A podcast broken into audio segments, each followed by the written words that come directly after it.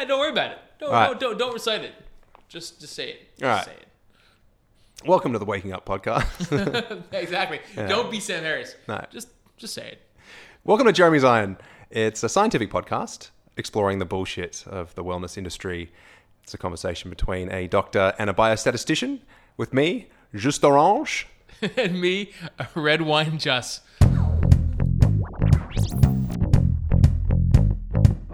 I'm glad we have someone who can join us in our anagram game. We take proper names and rearrange the letters to form a description of that person. Like, uh, Alec Guinness.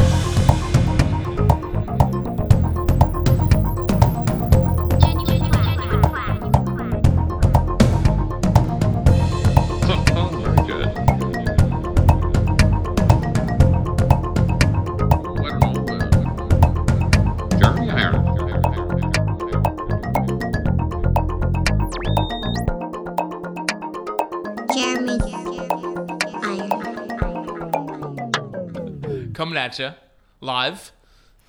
All right. Uh, okay, so uh, today we're going to be dealing with acupuncture. The big the A. big A. I was going to say the same thing. The big A. Um, it it's going to be quite a, a big task for us to deal with, I think, but willing to do it. Yeah, so this is, uh, I think, looking back on the other shows we've done and topics we've covered, I think we can kind of chunk these different alternative things into a few different categories, right? You mm-hmm. have your one, your, you have your therapies that are quite clearly crazy and are obviously controversial, mm-hmm. right? Like the the flossing for, I mean, Flossing for erectile fitness. yeah, Yep. I mean, come on. I think we had a pretty low level of suspicion that that wasn't going to be real. I like how we started with that. That's episode one. We're talking about I know, erections. I know. It's a weird one to start with. Yeah. But then you have things like acupuncture, right? Which have, which seem so mainstream yeah, we know they're Eastern medicine, but they're such a big part of our life. I mean, health funds fund them that I think we take for granted that there must be some truth to them, Hmm. right? So.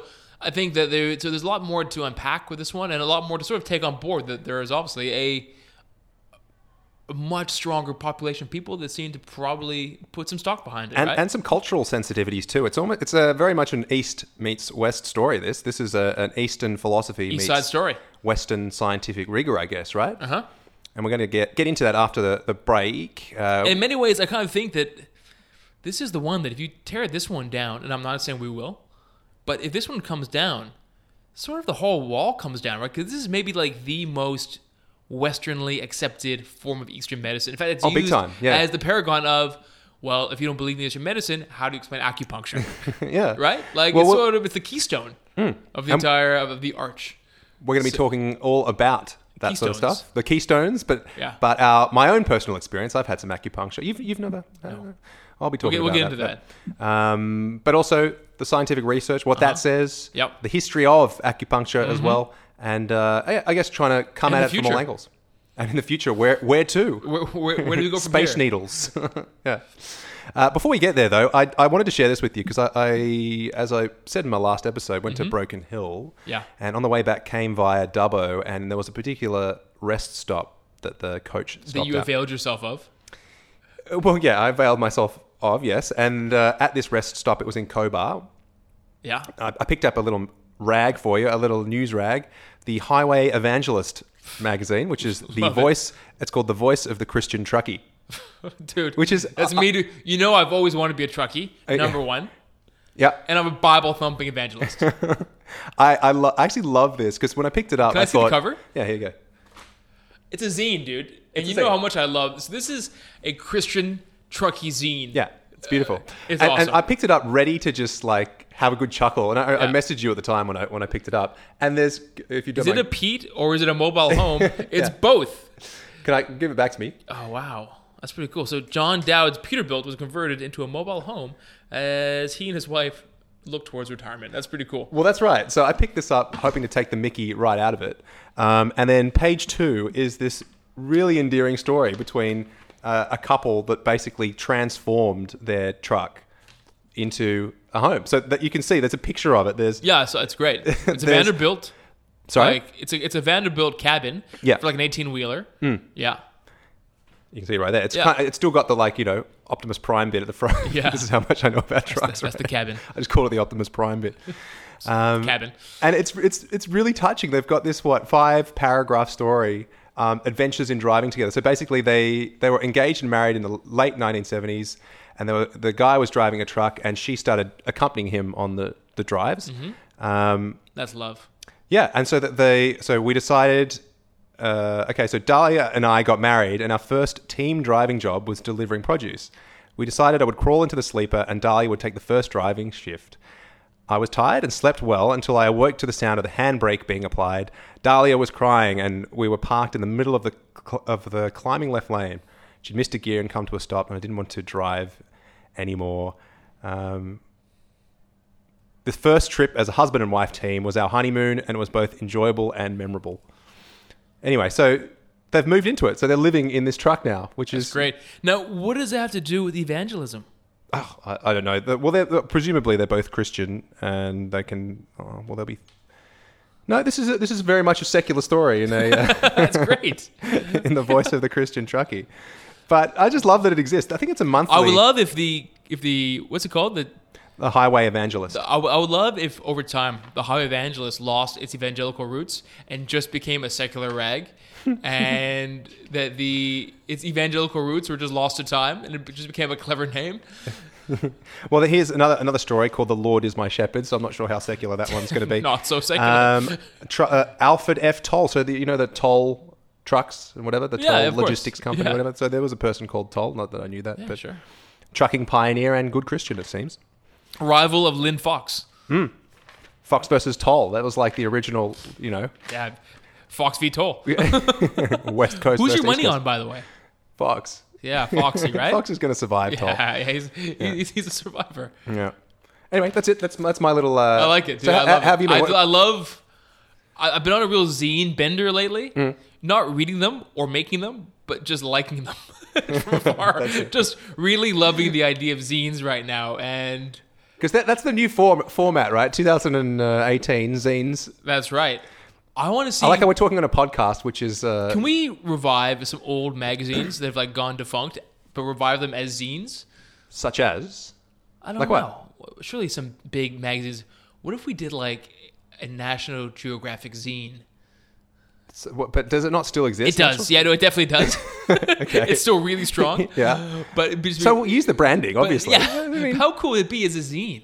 Like printed in black and white, but maybe like just the yellow, like really rough, stamped around the thing, the big rectangle. And right. just like the photos that we take from like bad trips. that's actually a pretty good idea. we could do our own. What would you call it? Instead of what would be your play on Nat Geo Oh God! You, okay, you, you on the spot? call me by no on the spot. I'm not going to deliver the goods, but ask me by the end. So uh, what? You're a punting- Nat Geo with the with the zine zine twist. Yeah. Mm. With our shitty wildlife and like travel photos. the trips of our temples from Thailand earlier this year. No, we'd have to do it around Sydney. I feel like it's going to be a Sydney only, like uh, Justin and Justin's Guide to Sydney. That's not bad. It's been talked about before. That's not bad at all. Yeah. No, we've had a few ideas like that. I think we got something to show people. Good. I've actually I'm writing a um, for a friend a list of my favorite things to do in Sydney right now, Mm. and I got to say it is hard. What do you mean? well, no, I mean I was like she asked me to do it a couple days ago, and aside aside from the the usual eating haunts and stuff, as in activities to do in Sydney. I I think it's eating largely, but everything. Right. And I've, I find my, it's easier to write about restaurants than about other things. Yeah. Anyway, she said, "Have you got any things?" I was like, "Oh my stars, what don't I have? I have so many things. I don't even know where to start." She's like, "Give me your top three. So I gave her like three things. Turns out those are my three. Yeah, that's it. That's all you got. So what much were they? No, no, I wrote down like ten or twelve, but I thought I had like in my head I was like, I have easily forty things to recommend someone. I was like pushing it at ten. Oh, please don't say you mentioned the like the mini golf thing. Well, the, the, what's it called? The holy holy moly. No, I've never been, and I will not. I won't go. Do you know why? Why? Not because you won't go, and I'm not sure what your beef with that place is. Because I actually like the idea, but the font of their logo it's true. drives font's me terrible. nuts. The font is terrible. It is the Yeah. biggest bush league job that someone phoned in, uh, some intern or temp at the graphic design company, Yeah. and that's fine because he's an intern or a temp, I assume, or just not very good at his job, and that's okay. But what bothers me is that someone who runs the company is like, looks good to me. And I was saying to you a couple days ago, I think, oh, yesterday or uh, no Sunday on King Street, I was saying that you can judge a book by its cover, right? Yeah. And something like Holy Moly, and uh, yeah, we're using its name, is a largely aesthetic enterprise, right? Yeah. In fact, look, so. to be fair, I don't think they're going to be too concerned that we are besmirching their, their good name on this uh, highly, highly listened to they will patron regret podcast. not respecting our opinion. yeah. Yeah. Uh, yeah. kill- anyway, it's, it's it, terrible. though. So whenever I see it, there's one right near where I live now. It's just an eyesore. I love the idea of the brand. I just can't stand what they've done with how they've written it. It looks like a, a ransom note. Yep. It's terrible. anyway, should we get into the weeds? Let's do it. Okay.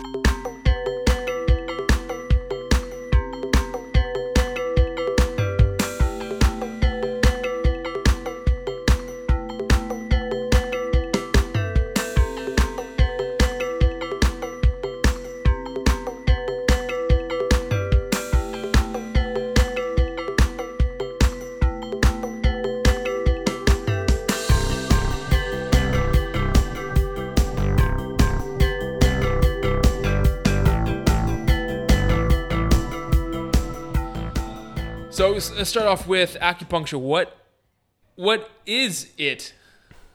Well, actually, maybe before we start, we should probably do a quick little shout out to our to our broad listener base. Oh yeah, yeah, yeah. Listen, listen to shoutouts. Uh, Noni, thanks for listening. I know you're going to listen to this one. Um, I don't think we have any She further. got a shout out last time. Uh, yeah, but she Right. keeps listening, so she'll keep getting shout. Well, shout she's the only one that's listening right now. That's true. In fact, if you're listening, let us know. if you have our contact details. Yeah. Please let us know, please. Uh, we have a um, a Facebook which is at well no it's just Jeremy's Iron on just on Facebook you Uh-huh. can search that you'll find us uh, or Twitter which is at Jeremy's Iron Pod What's our Jaiku handle? our Jaiku handle Yeah. Jeremy Jaiku Yeah, okay. And what's our Pownce handle? oh that's a good one thank God we know uh, what William Burroughs hey Uh huh. um, Always finger on the pulse. I've got no I, I, I've lost touch with that one I've, I've forgotten the password to it You Uh, also but yeah, the no, password at- about six Twitter accounts. yeah Okay. podcast um, host and social media retard. person. Continue. All right, so let's talk about let's talk about uh, acupuncture. Acupuncture, the big Yeah. prick. The big, the big prick. Yeah. Uh, so what's what's the? Should What we go is to the it? history first? Let's do the history. Well, what is it? What is it? Okay, what- you, what you've had acupuncture? It, so what is it? Okay, so acupuncture is basically a, a system of applying needles into, um, the, the- I guess they call it energy pathways. Into the body through the skin, right? Yeah, what the- we would call uh, intradermal or transdermal in the medical community. That's right. But the, the principle is you've got meridians, which are these sort of tracks that ch- that your chi flow flows in in your body. Yeah. And if that gets clogged or or um, what do they what do they say? They call it um, Blocked. blocked. Yeah. If your Yeah. chi gets blocked, then you can apply these needles and it can release said chi. So that all makes sense. Uh, well, yeah. So we're working, we're working with a firm foundation. So this is gonna be a hard one to rattle. well, well, okay. So uh, essentially, what you've got now is thousands of years of um, anecdotal, yes, but thousands of years of this principle working wonders in China, like thousands of Mm. years of it. And I remember I must have been in med school. I remember catching a um, a taxi home one night from uni. There must have been some sort of uni function back to my place, and I guess I must have been a little bit more bright eyed and bushy tailed and impressionable because the taxi driver started going on and on at me about acupuncture, and I never really thought about it to be honest. Um, and he told me all the things you can do with acupuncture. I couldn't believe it. Hmm. He said you can basically fix. He said to me, you can fix almost anything with acupuncture. Well, that's right. Well, And he well- said there's a special spot if your baby is flipped in the womb, if they're upside down in, in the breech position, which is a very dangerous thing for a baby. He says if you catch it early enough, he says if you if you poke the mother in just the right spot on the foot, the baby will turn right around. I hmm. was I was flabbergasted. I couldn't I couldn't believe it. there's a litany of symptoms that are apparently cured by. But this by is or, this is a real observable organic thing. yeah, Now note that babies often turn around. sure. um, That's neither here nor there. Um, yeah. Okay. So that's so yeah. So it's, But it's the- a but the system history of of- I've got- I've got I've got a bit of a history timeline that Yeah, which go I for it. might I got share a bit of one too. Let me see if. Uh, But if apparently timelines it- line up. It traces back to uh, somewhere around the 300 200 BC period. yeah, I've got 100, but yeah. uh, with a text which I, I love the name of this text by the way. It's called the Esoteric Scripture of the Yellow Emperor. Oh, so I I. I love Yeah. the names of these are so great. We've Um, had some good nomenclature lately. So we had um, Chinese restaurant syndrome. Yeah, Just terrible. can, can barely say that, right? Yeah. And the Yellow Emperor. It's beautiful. I love it. Um, so basically, there are two parts. There were two tomes within this book. The first was called. I'm going to butcher the pronunciation here, but uh, well, this one's pretty simple. I think Su Wen, which is uh, plain questions. That's what sort of. You know what? I'm gonna bank that you actually said that right because you're pretty good with, with tones and music, and you're pretty good tonal Asian languages. I'm definitely no, definitely didn't get, get that right. Anyway, so the- Listeners, the- I think first- that's how you pronounce it. The first part was dealing with plain questions and, and very, very kind of biological, um, uh, essentially biological questions, but on a Yeah. very simple level. Yeah. And the next one was called um, Ling Shu, which is, uh, or alternatively, this is um, interpreted as the miraculous pivot or spiritual axis.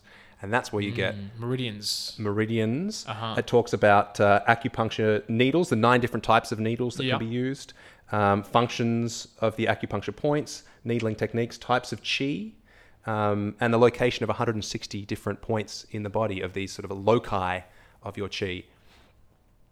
Um, yeah, so that that was the very first kind of text that was. Um, I guess linked to modern But day I'll- acupuncture. I'll do you one better. It wasn't called acupuncture at the time, though. But Of course not. It was called something Chinese. Yeah. Um, I'll do you one better. Did you read about uh, Otzi, the mummy? no, give me that one. Right. So Otzi, and it's got like an umlaut on the O. Mm. I'm pretty sure. So it's like super Turkish, right? Even though I'm saying umlaut, but like you can see that, right? O T Z I with uh, with a double Yeah, uh, the, the, crazy Turkish, right? So I'm pretty sure he's a Turk. There's sweet '60s bands that, sound like like that. Yeah, exactly. You love your Turkish Otzi, yeah. psychedelia. I do. Uh, it's pretty good. So he was a mummy. They think he's about five thousand years old. They found Mm-hmm. him. uh, I think it's sometime around ten years ago. So and he was covered in, in tattoos, and the tattoos seemed to correspond to the common acupuncture points. Ah. And moreover, the places that he had those points were very specific to certain diseases or illnesses. And from what we can tell from doing CT scans and whatever else of his mummy, he seemed to be suffering from the ailments that you would expect someone to have received acupuncture for. Interesting. those So, what was the timeline for that? What were you? Five thousand years. Oh wow. Okay. So, yeah. it's, so it seems though, even though we consider it to be a Chinese thing, it may be more of a Eurasian um, treatment Ooh, method. controversy so early yeah, on. and furthermore, this is where it gets interesting, right? So we think of acupuncture as being very much at the forefront of East versus West, Hmm. We've almost sort of Western medicine is kind of holding it close, right? Kind of like keep your friends close, your enemies closer. Um, you know, all your your medical insurance companies and whatever else are kind of keeping their acupuncture and their remedial massage kind of you know close to their wing. Um, but they began quite close as well, is what I read. So if you go from what we thought was a Chinese thing about uh, 2,000, 2,200 years ago, and we go a bit further back, we're going now to Old Otzi, which is about 5,000 years ago, and that's pushing it further west, right, towards sort of towards Eurasia, towards the uh, the European border. It's not a big stretch to assume that it could have come or shared some roots with Europe proper, right? And what they found was there's some early reports that um, even in Chinese culture, the earliest forms of acupuncture were less about qi and meridians and more about bloodletting, which is very much we understand to be medieval, but Ah. basically one of the only forms of early medicine, right? Which is So what was that? The, bloodletting. the bloodletting came from the, the four spheres, or what? No, what they called? The Uh, humors? Yeah, four humors. That's right. Yeah, Yeah. I I don't know how much it had to do with the humors, but basically, whatever your imbalance was, less blood would fix it. Right. it seemed. Yeah, Uh, that seems like a limiting I think problem, their I guess, by the end, doesn't it? Yeah. not great. Um, but have you ever seen that old SNL sketch with Steve Martin where he's a barber? Because you know the original surgeons were barbers. So the original doctors were barbers. Like, they started off as being barbers, but Right. barbers would do surgery, and that was some of the first medicine, right? And so there's this old sketch from I guess it must have been the, the late '70s where Steve Martin was uh, the Theodoric barber of York. He was going Oh, around no. treating people, Right. and he was often recommending a good bleeding for everyone. And one of the one of the characters had a uh, was unwell, and he says to the mother, you know, once upon a time we would have thought that your daughter's ailment was caused by witchcraft or villainy, but now we know that medicine has come far enough that she's probably suffering from a small newt or dwarf living in her stomach. That's good. It's great. Eh, she'll feel better after a good bleeding. and um, but so the idea was that acupuncture may have begun as just the bloodletting that we know from so long ago, or, or at least something that persisted in Western medicine for much longer than it probably should have. Um, in Eastern medicine, it might have split off from being purely about the bloodletting to be more about the needles and not the blood at all. Um, and it looks as though the idea of chi and meridians came in probably quite late in the piece, um, and they are almost sort of a sort of a synergistic evolution of the of the uh, of the therapy.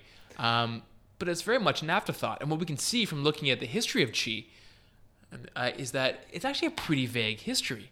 Um, the definition of chi is super vague and seemed to change throughout the centuries in China to eventually come to mean what it means now with its energy lines and meridians and whatever else. But it meant all kinds of things historically with regards to sort of more generalized energies and, and whatever else. So this for me is a big deal because it shows that there is a very much a human component to the evolution of the treatment, which didn't start with a, a theory. It started with the treatment, and the theory was sort of maybe retrofitted to the treatment. Now, doesn't mean that. In some ways, it actually gives more credence. If someone told me that we know now in medicine that meridians probably don't exist, or there's nothing we can see, but if we use those, or if early humans use those as an explanation for the phenomenon they stumbled across, which helped people, I would give that more respect. Well, I would I'm, I'm going understand to get that there more. because because my experience with it. Uh, we'll, we'll get into We'll my get into it. experiences We're getting ahead of ourselves. But anyway, but, so that's I think sort of my But despite despite all, despite the, the, the controversial beginnings of it, Yeah. as we've just uh, unfolded there, um, it was used quite significantly in those first kind of you know all those dynasties like the. Um, so I've, I've got a, a few little things written here. The Song Dynasty, that's 960 to 1279. there was another book that was written that was basically illustrating it. You know those classic Chinese like acupuncture charts. yeah, with the Yeah. with the the human, and you've got all the little paths going Yeah. down, kind of. Yeah. Yeah, that was done in what? What's that? Nineteen? No, sorry, nine sixty to twelve seventy nine, um, and then it was used extensively during the. It sort of went went un, underground for the next couple hundred years, and then Mm-hmm. Until Mao Zedong brought it back. resurfaced. That's right, resurfaced in the nineteen hundreds. The chairman. Um, it was used exclusively uh, during the Long March in China, which is 1934 to 35. Um, it maintained the health of the army during that period, and so it was sort of heralded as this this real like system that could now take over uh, on a, on a large scale the health of the entire Homegrown propaganda, yeah. right?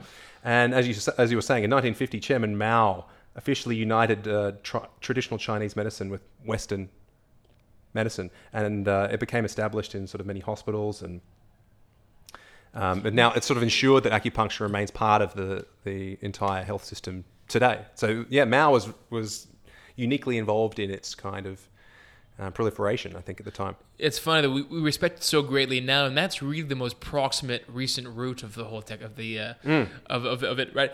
But if if in a similar situation, if in 50 years we found out that there was a treatment that was all the rage, catching on, right, in the West, and it had begun with Kim Jong Sun or Un Yeah. in North Korea, Yeah. that he had made it the national medical sort of Yeah. you know uh, option. I don't think we'd be looking at it quite the same way, but No, it's, a, it's a very similar story, right? It'd be the same if Kim Jong Un was like, "All right, this is Korea's medicine now. I made this up, or I, I, I pulled this out of the archives, and this is all we're to practice now." If it slowly trickled this way over We to rub Australia, gunpowder into our pores or something like that. yeah, we, we shoot each other in the leg. Yeah. Um, you feel as though it probably wouldn't be as popular. Anyway, um, So my, my personal experience with um, well, I think I had one more. Oh yeah, I had one more th- thing to say about China and acupuncture, which was that I sound like Trump whenever I say China. Um, that this seems very anecdotal, the evidence, right? And it's not super strong. And these ideas of meridians and chi and whatnot don't sound very anatomical, despite their little their maps, right? But their maps are very superficial, and all you ever see are is the skin, right? And it's a very skin-based treatment. Apparently, historically, the Chinese have been forbidden from the, because of their culture or whatnot to practice dissection. of human bodies. Now, that was a mainstay in Western medicine, which allowed us to do tons with regards to anatomy and learn about how the body works and how different parts of the body are connected, um, and learning about disease processes, like for real, and not just looking at symptoms and letting it end with symptoms, right? You'd start with symptoms, and then you someone would die, and you dissect them, and you find out what that symptom meant. Um, and that was really one of the big reasons why Western medicine became what it is. It was part of the evidence of of correlating what you can see while someone's alive to what's With the actual person. scientific base of- and yeah. then that was all we had for the longest time. And then I think the stethoscope was the first time we had something that let us look inside the body that was still alive. And so instead of looking at someone's symptoms and then waiting until they died to see what the problem was, we can now go. So the last 20 people had that cough, and those lungs when they were dead. And if before you died, you listened to them with a stethoscope, and you heard a certain pattern of sound. For the next 20 people, you could go, all right, I'm that hearing that sound. That sound. Don't think we need to wait for them to die anymore. I think I've got the picture. I think we Yeah. know what's going on. Um, but without the dissection, we would never know what that meant. So That's interesting. I never knew. yeah, that. so it's a huge cornerstone of So what, what was the reason for the the? Uh, the Chinese, it's part of the culture. They were, Right. they aren't allowed to defile once a you- body with dis- with okay. dissection. Once they've so died, it's- yeah. all their treatment is purely, quite literally, superficial, and all they ever had was symptoms and sort of trial and error with with some therapies. But it's not a particularly robust way of looking at health. Um, well, it certainly opens itself up to being, uh, you know, affected by the placebo effect, which we'll, we'll go into at length. And because- certainly, just from a sort of a grassroots basis, we can see a fundamental difference between Eastern and Western medicine at the core and the history of it. Hmm. One which is irrefutably sounder in terms of being able to have a more comprehensive picture of what health is, and one which is really tying an arm behind your back and maybe also closing at least one eye. Yeah. um, you know, and so that, that was a really interesting kind of thing that's so and it's so linked to acupuncture, which is a skin-based treatment, right, for everything. So it's Eastern medicine so far is only skin deep. that's good. I like that really line. good. Uh, Um, anyway, so that's all I've got for history. That's good. I, I think that didn't gives know us. I think we've got a really good foundation for what we're going to get into, right? I think we've come. I think we can call it off. I think we've done. done. Yeah. we haven't even said anything. Okay, what do you got now? You Well, personal no, experience. I want to I want to de- detail my personal experience with it because I was having issues sort of sleeping and kind of having a lot of um, inflammatory stuff going on. In this podcast, by the way, we what we have here is sort of like a case control. We are like age and otherwise matched, where you have So I'm, I'm always going to be the case here. yeah, because you control, you're, you're the I'm- one that has problems. yeah, good. but like no, but you said it like you you Yeah, that's you're fine. sleeping whatever else. And I'm not saying that I'm perfect by any stretch, but this is I've not done acupuncture. I'm an awful candidate for a lot of these things because I don't have the symptomatology that lends itself to symptom based treatments. you also don't have emotions. I'm I don't. No, I'm a robot. You're you're you're a cyborg robot. Yeah, but like a lot of the things we talk about, especially in this podcast, right? Because these are all very strongly placebo orientated, but Thus far, yep. thus far. Um, but a lot of the stuff is about symptom management, not about uh, disease, really, right? Um, and I've been fortunate in some ways to not have things that are largely symptom mediated, where I don't have pain issues. Um, I sleep reasonably well. I don't have issues with depression or anything. Um, and so a lot of the things that you would go to for acupuncture or for turmeric or any of these other things, I don't fit the bill for what the outcomes are going to be. I have nothing to. I have no. So basically, I'm the perfect points. I'm the perfect canvas for us to try Yeah. all of these different uh, yeah, I'm interventions good for like safety protocols, right? yeah, I can yeah. do. I can tell you're you. like the you're the test dummy essentially, right? and maybe nocebo I can pick up on, right? Yeah, yeah. And but I'm not great for, and which is why I remember years ago after this acupuncture chat, being like, I got, I want to try it, but I had nothing. I had no variable to change. to actually to see and how it would have been a you total. could just like sat there and and I would have just sat there. I really thought about. it. I was like, what can I make up to like? Well, okay, so let me tell you what do it. happened. Yeah, you go. I, I, I got, went into the place. It's um, Dr. Bill Zhang, right around the corner from my place. He's got a placard out the Chinese? Yep, got traditional Chinese medicinalist. Um, you've got a, a placard out the front that says what could be cured through his um, practice of acupuncture. It just says Things everything. like depression, arthritis, Yeah. um, uh, like s- sexual problems and all, all sorts of different kinds You've of tried things. flossing, dude. So- yeah, yeah, I, sh- I should have told him that flossing is. The, And you're like, I'm, dude, I'm those. flossing. I'm, I'm eating turmeric, like until I'm, I'm blue in the face, orange in the face. What else can I do? I'm, my, my last resort. well, I, I, I went I went in there and I was yeah, as I said, dealing with a lot of inflammation stuff Yeah. and just basically I, I was going through a lot a stressful period um, and wasn't sleeping very well. And I walk in there. I also had this this lower back pain which was sent kind of located on my right side, mm-hmm. particularly on my right side, lower right. And I think I had what else did I have? I had some like cramps in my arm or something like that. And then he, as soon as I walked in, he took my pulse. He put two fingers on my left wrist Yeah. and basically took my pulse. And he was like, "You're." He he basically pointed down to my right back, like my lower back, and Yeah. said, "You've got some pain down there." I had- hadn't said anything at this stage, and I was I remember like, the story. I thought, okay, that's, oh yeah, I do. Um, and he said, I, I can't remember. The second thing he said was also true, but I can't remember what that was. I think it was like a, um, or maybe trouble sleeping kind of thing, or I can't remember. But th- he said two things straight off the bat that I was both suffering from. And sure, this is potentially susceptible to be, you know, the, um, what do you call it? Uh, power of suggestion or whatever. Sure. But it was lock on, and I just thought, you know what, I'm going to just roll with whatever happens here and see how it goes. So, And Bear, you know, just because I clearly I don't necessarily think acupuncture works, doesn't mean I don't think a practitioner of it could be a bad diagnostician, right? So this is a guy that sees people who are in pain probably for decades. Hmm. So he's probably got really finely tuned senses to your posture, yeah, I, your eyes, your behavior, your, your all that kind of stuff. These are all subtle cues which he is probably leveraging, not to sh- fool you. I think it's a it's it's an honest Hmm. appraisal of you. and I think the key is, the key is at that point though is that I kind of gave into it, and I was Yeah. like, okay, so you know what, you got me, Yeah. you got me. I was very skeptical, but I thought, do whatever you want to do, doc, and let's see what happens. So um, I got, you know, went on my front. I got all the the, needle, the hot needles put in my back. Could you feel them? Oh yeah, yeah, yeah. They weren't that Okay. painful. Okay. Um, and then uh, I think it was like sort of half an hour, 45 minutes. He would come in and out or whatever. Um, he gave me these herbal pills as well, which I would have to take something I- like the horse 30, pills. Yeah, 36 of them every day, like three lots of 12. And you have no just- idea what they were. No idea. I took them. I took them. I was like, you know what? Whatever. I'm going to roll with this guy. Yeah. Um, But meanwhile, a doctor gives you pills, and you're like, "Nope." I know exactly what this is, and I'm not playing your Western medicine game. You exactly. and your I've- evidence and your millions of people who have taken this with safety and good outcomes. Nope. Not buy. Give me one reason why I should three buy. blogs that tells me not to. I remember we had a patient a few months ago, and it's sort of a sad story. that the guy was not very responsible and not probably terribly bright. And we were trying to explain to him why he needed surgery. And he said, we had about four doctors walk in the room and all tell him, look, all the data we have says that this surgery is pretty strongly indicated. Like you, you need this surgery, otherwise this was almost certainly going to happen. I won't Hmm. go into the details.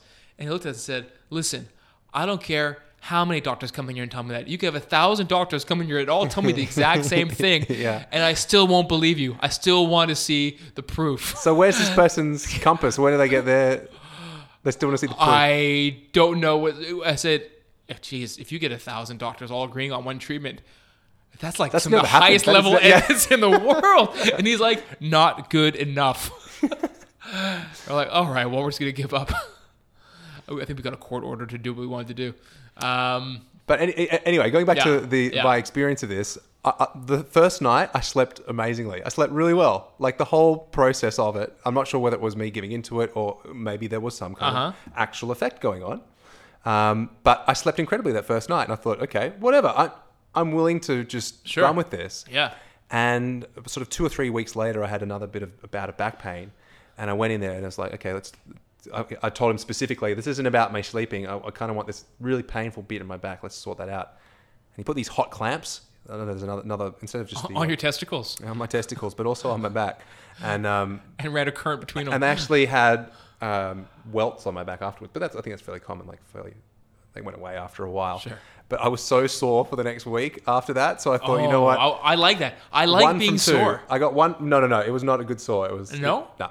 So I thought, you know, I've given him. He's got a fifty percent record with me. The first time was great. Second time, not so much. And I, I know, Yeah. at that at that point, I tapped out. So now you mentioned the back pain, and it's I totally forgot that I actually do in my old age and in my crippling old age. Mm. I get back pain. I get every few months. I get like a, a bout of back pain. I should have gone and got it then. Yeah, I, I need to go do some I can, irresponsible I can lifting give you this some weekend. back pain if you like. I can sort that out for you. No, I get it. Like myself, I, I'm such an idiot, right? So here I am giving people pain medication every day at work, right? When I get back pain, I usually forget that I can even take Panadol. I don't take anything. I just I'm like, oh, I have back pain now. I don't take anything, and not because I'm proud. I just don't. I don't think about it, and so I don't think about it. And I get a massage. I'm, I love a good massage but I don't believe it's therapeutic. I don't think there's anything a massage does for you other than make you just generally feel relaxed. So if I go in there and they're like, "Do you have any problems?"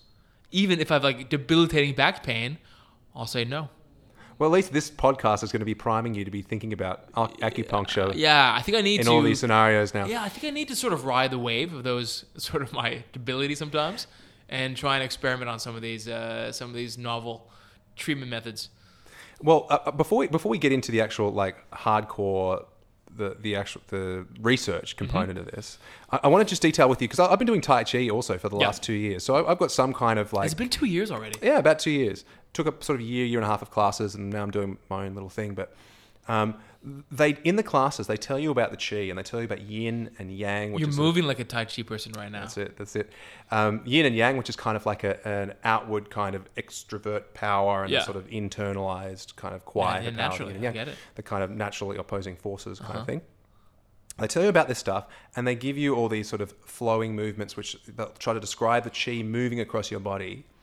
And it's not. This is the issue that, that I've, I guess I have with even religion as well. It's like it's not clear whether it's meant to be actual or some kind of device. Mm-hmm.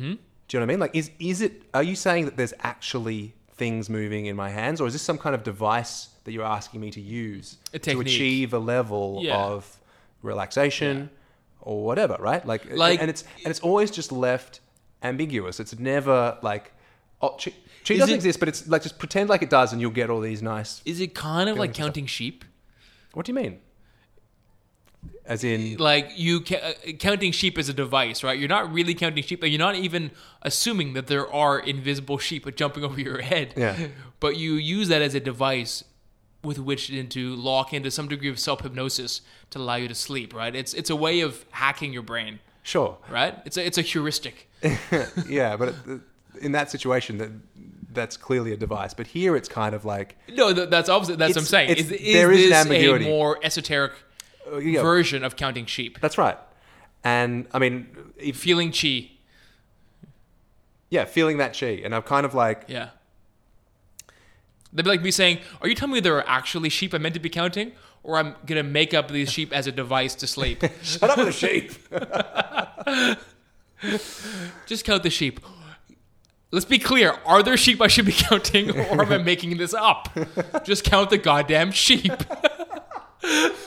Why won't you give me answers? Why is this so opaque? All right. Well, in this case, um, we're, we're going to now look at the. Um, have you got some stuff to, to detail in terms of the actual medical research? Because it'd be good to kind of yeah, I do. I guess with, with the whole idea of this um, device versus actual effect, Yeah. hopefully the research is going to draw that out for us to Well, see whether the thing, whether right? there So- is some kind of relaxation all over a placebo type effect, which Yeah. is none, nonetheless real, Yeah. or So- is there something physical that is happening due to the needles? Yeah, well, good research should be able to tease out. It doesn't matter how you tap into this, whether it's through the practitioner or whether it's a subjective phenomenon or if it's device or a real organic effect that's happening. It doesn't matter how it happens. If there's a an effect, that's what science measures, right? Science at this point, when you're doing these sort of screening tests, if you choose the outcome to just to be good, yes or no, we don't care. You can actually blind yourself to how it happens. All you care about is does it do something. Um, and so, whether you're counting sheep or they're real sheep, the question is, are you going to sleep? Yeah. Right? I'm not giving you anything for the sheep thing, by the way. I'm sorry. I'm really not replying to it. Yeah, I don't think I, I'm not convinced it's a great analogy. It's a terrible analogy. I uh, will ask Noni. um, but anyway, yeah. So in terms of the But see, I, I think um, the whole the whole purpose, well, what science is going to do to try to tease this out is it, it's going to use the the placebo to try to assess whether there is some kind of effect, right? Because you're going to put two people into a you know potential acupuncture situation, one of them being given some kind of placebo acupuncture, which is Yeah. interesting in itself because Yeah. Usually for medicine you have for a pill you can get a placebo which is just a sugar pill, right? And Yeah. so the active ingredient is either present or not. Mm. But how do you have non-active acupuncture? So this is really this is really interesting, and it's in many ways, and we'll get into this. It's almost insurmountable as a problem in acupuncture research. Uh, I think, at least. So yeah. So what, what do you do? So what's been done traditionally when you're looking at acupuncture research is you okay, look, we have to sort of give credence to the claim that there's technique to this, right? That it's not just about needles going in the body; it's about needles and meridians. Now, apparently, um, increasingly, a lot of practitioners of acupuncture no longer subscribe to the chi and the meridians. I don't know what they do believe, what the mechanism is, but they seem to think there is still something happening with needles in the body that still localizes certain problems, but is not related to the traditional ideas. I think they've sort of read the evidence and gone, okay, I can't really talk too much about chi when there's we don't have any evidence for it. Anyway, um, so we have to go look. We have to sort of examine the claim, which is some people know how to through some ancient passed on wisdom how to prick you in a way that makes you feel better. Um, so how do you examine that? Well, you compare the claim of identifying these meridians and these acupoints, um, and getting someone to do what looks like the same procedure, but with no rhyme or reason to it whatsoever, right? Yeah. So you get needles, same needles, same number of needles, and you get them to put them in the body in a fairly random way, but in a convincing technique. So the person feels as though they're having a confident uh, intervention. And then you measure the result. And hopefully, if acupuncture works as it's claimed, um, well, then you'll see a difference between the two. But you have to acknowledge the fact or the possibility that just because the people don't know how it works doesn't mean that it doesn't. So what you might find is that both work, and that all we found out is that people don't have as much control over it as they thought they did, but that doesn't mean acupuncture itself. What do you mean they don't have much control over what? The Well, so- delivery of the Yeah, so if you have people.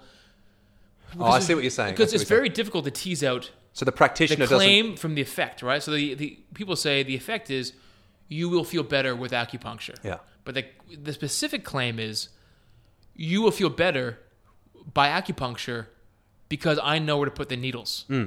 And the needles that I put in are localized in a way specifically targeted to make you feel better in the way that I want you to feel better. So- so Not this kind of deals with that needles make claim. you feel better Yeah. So this deals with that second claim as opposed yeah, to the first. so it, sort of- it's a very nuanced. It's a it's a the intervention itself is sort of like a bivariate yeah.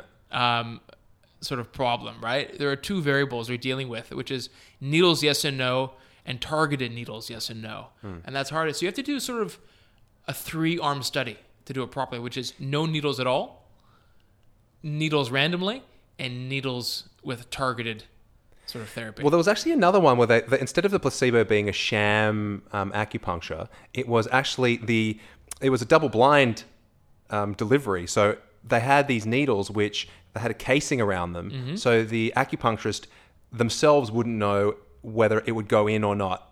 So, oh, so I didn't see that. That's right. So, so they depressed the little plunger, Mm-hmm. and it would. I can't. I don't know the exact mechanism, but the person would feel something, but wouldn't be able to tell whether it's actually gone in or not. Yeah. Nor would the acupuncturist. So they were randomized. Obviously, some people would get the the um, whatever you call them, the placebo needles versus the active needles, right?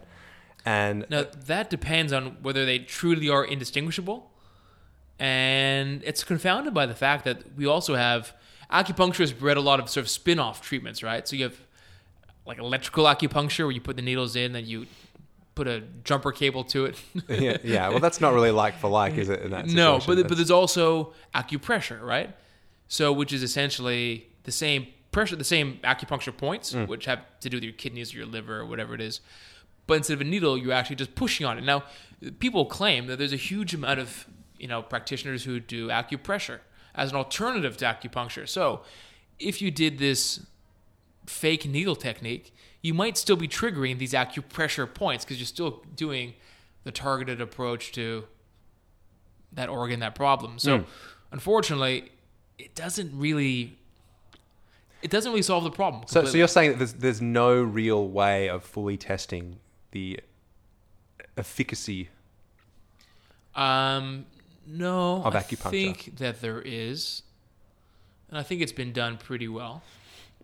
But I'm just saying it's hard, and it's The studies it's a definitely bit more nuanced, and you have to sort of read into the studies a little bit more cl- than you would have to otherwise. So, what's the weight of the studies in terms of those that are seem to be positive versus the, those showing some effect versus those? Well, what we know, so no it has been What's the- studied. So there's like close to 2,000 studies in the last 15 or 20 years Yeah. looking at acupuncture and various things. So things we do know is that um, there is no evidence, I think, anywhere the acupuncture will change a disease. So if you have a problem, this is the same as turmeric and the same as um, anything else we've studied so far it will not change an organic process. So a disease process. If you have diabetes, it will not get rid of your diabetes. If you have cancer, it will not get rid of your cancer. The best thing it can do is um, target symptoms. So your nausea, your pain, whatever else. And so far, to be honest, the only place people have seen any possible effect, and it's a weak one, is in chronic pain. So more and more, the research is centered around trying to tease out what the effect is for chronic pain, um, and we've mostly left other things for dead. It doesn't seem to have any strong effect almost anywhere else. So really, it's it's just pain research that we're looking at for now, and pain's a big problem. Chronic pain is a really really big problem for a lot of people, right? And when we say this in the middle of the opioid epidemic, um, so I'm not saying that drugs are the answer.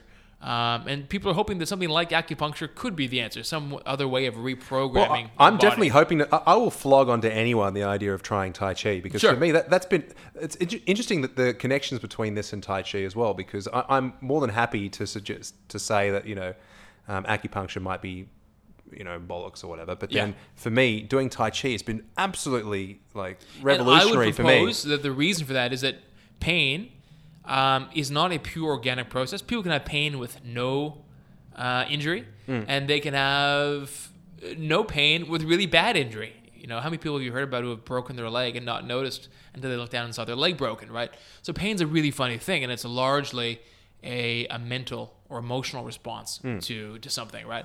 No, Um, I, I think I know what you're going to say. yeah, Like so a part of the is a way of actual use- relaxation, it actually gets you like away from zones you out, allows you to separate the Totally, but the, Yeah. the funny thing is, it's like it only works for me when I visualize things like the energy moving through my arms, or I kind of I, I use these visualization techniques that they kind of you know they offer Sure. you when you're doing. but Tai is Chi, that different to the breath of meditating? No, it's not. No. It's not. So, so look, I, I, I totally understand that it is Yeah. some form of just sort of relaxation technique that allows me to get there where other things in life Sure. don't.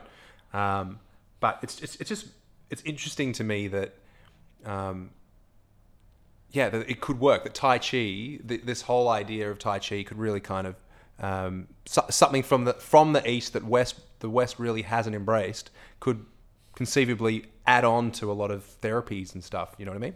Yeah. Anyway. I hear you. So back to the research. So we love a good meta-analysis, yeah. right? This this is always our nail in the coffin for But, whatever but we're how do you about. find a meta? This would have to be like a meta meta analysis because there's Oh, so many different symptoms being tested. Yeah, well, this is so. There's from- there's a really good one from a couple years ago that looked at effectively 17,000 patients, Right. and it was for chronic pain. So we're not looking at nausea. We're not looking at depression. Only chronic pain. Mm-hmm. Um, 17,000 candidates across, I forget, I don't know how many studies it actually pulled, but it must have been hundreds of studies that it, kind of culled together. Um, and it looked at uh, outcomes of acupuncture versus sham acupuncture, so fake, just random needles. Um, and it looked between those at how many needles were used. So mm-hmm. it's not just yes or no, it's to how many needles were used to do that intervention. versus no needles at all. So it kind of covers all the possibilities. And so what I found was people say you might hear people say that yes, acupuncture works compared to placebo, and they might say, but they might not use another type of acupuncture placebo. though to say it works versus a sugar pill, Right. right, whatever. Yeah, yeah. but But, that's the whole process of being but you have to choose the right in the placebo. acupuncturist room where it's you know that's right. You right. have to choose the right control. So when you compare it against surgery, or sorry, when you compare it against fake acupuncture, so someone pretending to be a technician who goes in there and just ran, Randomly randomly pricks, pricks you, wherever. no difference. Seventeen thousand people, no, No difference. observable difference. Right. So what we know So that, from that, the, that is the uh, the needle in the coffin for that Yeah. second thing that you were talking about Yeah, so- before, right? The actual does the practitioner add anything which to is goes in line with what a lot of modern practitioners are saying, which is they don't believe in the meridian. So these new guys, or the people who are now saying uh, this chi thing is probably not legit, but acupuncture is still good. Hmm. I don't know if they still follow very specific needle positions, or if they're more about just the effect of the needles. And it's possible you can say that yeah, just having needles um, makes things better. Um, but it seems as though certainly how you put them in doesn't matter. right. So it's So you- that, that's for, for, in terms of the chi and the meridians and all that kind of stuff. That Yeah. that's really kind of blowing that out of the water. yeah. isn't it, So really? we have no medical basis for it. We have no anatomical basis for it. Um, there's nothing organic that seems to line up with those things, Hmm. and there's just no reason why needle in one position should have anything to do with like a needle in your foot would affect your kidney. It it doesn't make medical sense, but moreover, it doesn't seem to actually have any effective. Now, do do you leave any do you give any leverage to the idea that there might be something kind of cultural, the culturally different effect on, say, Westerners receiving acupuncture and Eastern people, Eastern people, Easterners receiving acupuncture, like you, you, in terms of it being part of their actual culture and having some additional effect beyond what we might get as just or someone sticking needles in my back. Well, unless it's just an, a deeper placebo effect. okay, Yeah, I mean, if it's if it's if it's cultural, then what you're describing is a a Almost deeper like- connection to the therapy, which is going to be a, a mental emotional axis, Hmm. which is yeah, which is going to be purely a placebo effect, maybe a more powerful one, but no different. Hmm. I don't think right. Unless you're saying that there is a, a functional organic difference in the anatomy and Well, no, physiology clearly I'm of Asian not, people, but yeah. no, there is no different um, from a medication point of view. Yeah, I mean different. There's a, the pharmacology, the pharmacokinetics of different medicines in different um, races, or, or we could more say different genetic makeups, right? Does work differently. Some medicines work better in certain backgrounds than others. Certain backgrounds have certain genetic mm, uh, diseases, certain enzyme deficiencies, all kinds of things that might make them work better or worse in um, in their population. Yeah. So that is something that we do face in Western medicine. Acupuncture is much more anatomical and organic in that way. But sure, you could probably go to stretch and say it's possible that maybe it's slightly more tuned into, uh, you know, a way of being. But if you're going to acknowledge meridians, what we either have or we don't, right? It sounds like it should be a pretty core human phenomenon. to have to have- appear in one particular race of people. yeah, so Asians have meridians and white people don't. don't yeah. I find that hard. That's that's a big that's- stretch. Even of a even yeah. even with, if we're if we're gonna kind of acknowledge uh, part of that reality. Um, yeah. So, But it's, so it's, I guess it's fascinating to me that despite all this, it's still it's still fun. Is it not funded? It's not funded by Medicare and stuff. is. but no, it is. You get like a couple a year if you want to. yeah, but is that not on private insurance? That's not on. Oh no, sorry, private insurance. Yeah, no, no, it's yeah. just private. No, not Medicare doesn't cover it. No. I don't think so. So, but still, you know, I'm I'm as part of a private insurer, Mm. as part of you know being a part of the private insurance generally, I'm subsidising people's acupuncture by my Yeah, premiums, you are. right. Yeah. Um, so to some, told to some degree, that- it should matter whether there's scientific evidence for It it, should. right? But at the same time, if they're receiving placebo effects that are nonetheless, But at the same time, insurance also covers people to get new eyeglass frames, and there's no evidence behind that being useful as well, right? what do you mean? You need you need glasses. You need glasses, but you don't necessarily need new frames, do you?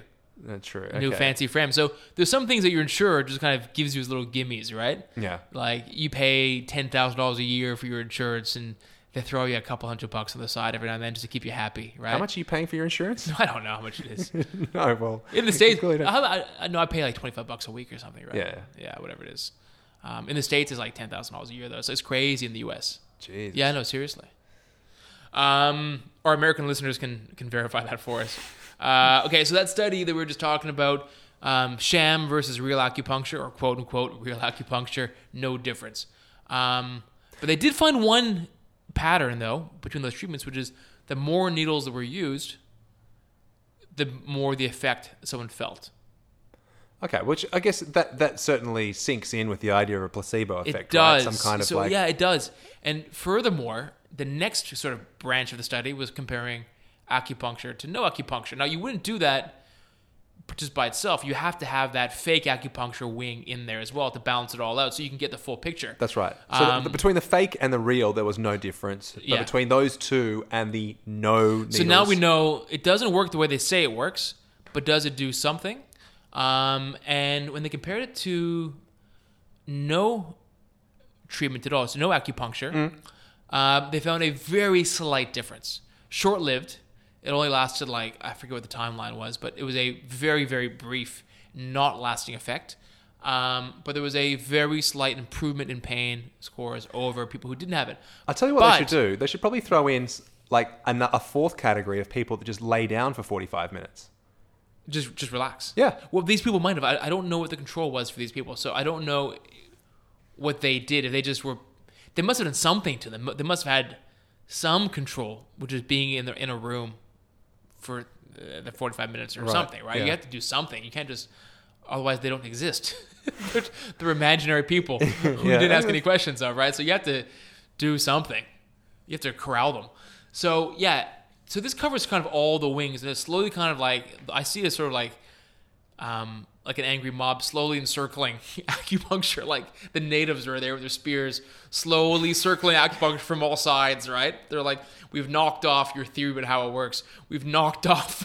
I'm just wondering how, how much the sort of cultural insensitivity kind of angle might be played up by people who would be, you know, raging against this sort of thing. You know what I mean? Like, sure.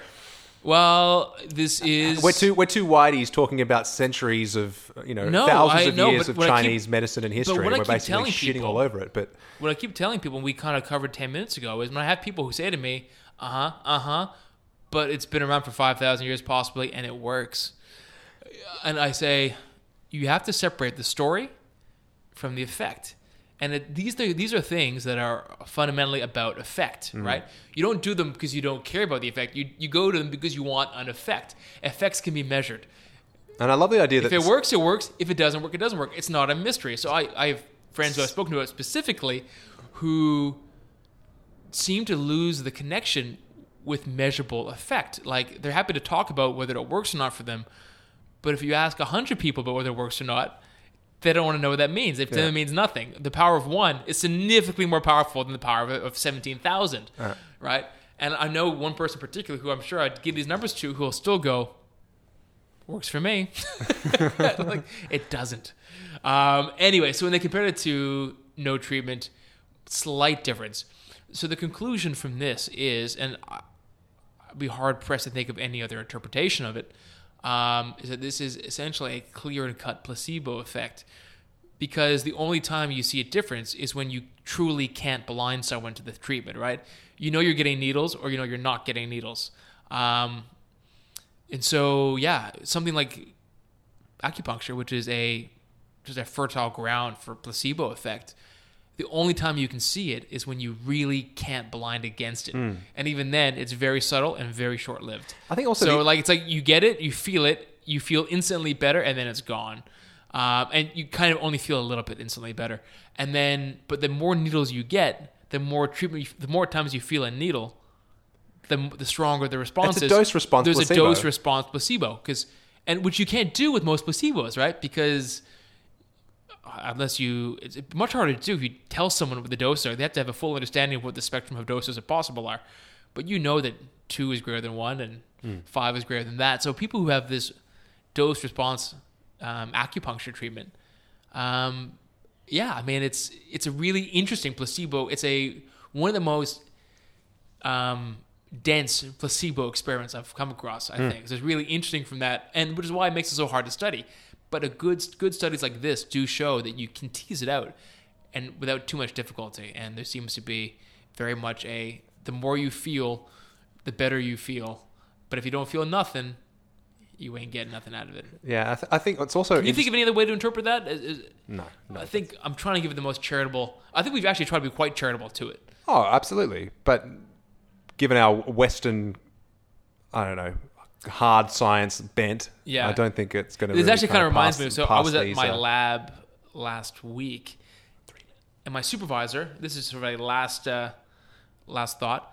My, my supervisor was talking to me about how he was complaining about a paper he had submitted to a, a reasonably good journal, and he did a screening study for a, for a new drug, and they found that the new drug did not wor- didn't do anything. It didn't work in the way they expected it to work, and so they submitted the paper saying, "This is really interesting. This drug, which we thought could have worked doesn't do anything. Um, and that should be enough to just discount that drug as something worth studying, right? Which we should have done for a lot of the things we've spoken about over the last few weeks. Um, it's called a screening test or a pilot study. The reviewer from the paper wrote back and said, um, not good enough. You didn't work out why it didn't work. And that's sort of like the acupuncture or any of these um, alternative that's a very strange It's a very strange thing. And in Like, my my That's not- yeah, my it's not your job to figure said- out that it- no, he said that's a waste of our time. Why should we spend more time trying to figure out why things do work than why things don't? I mean, with unlimited funds and unlimited time, sure, find out why things don't work. You might get you, there's something to be gleaned from that, but not as much as finding the first find the things that work, find out why they worked, and then make them better, right? Um, because there's a billion reasons why something wouldn't work. If I gave you a glass of insert agent X and told you it would fix problem Y, it's not my job to tell you why it didn't work. There's What- a billion reasons why it shouldn't work. It's funny you say that because the first thing I do when I listen back to these podcasts Yeah. is ask myself, why did that not work? and there's a billion reasons why this podcast Plenty. isn't working. Uh, anyway, that, be I think good- wraps it up for us for now. Uh, next week, another big one. I think we're gonna do chiropractic. Oh yeah, Yeah. that's news to me. We're going to look at. Okay. Uh, oh, I, I've also been to the chiropractor. Big back. shouldn't surprise you. The big, oh, big back. We'll be dealing with big back. Next But week, thanks guys. for listening. This has been Jeremy Zion with Justin and Justin uh, at Jeremy Zion Pod on Twitter and Jeremy Zion on. Coming to you live from Potts Point tonight Oh yeah, from Pod on yeah. location. on location at Pod Point. Ciao.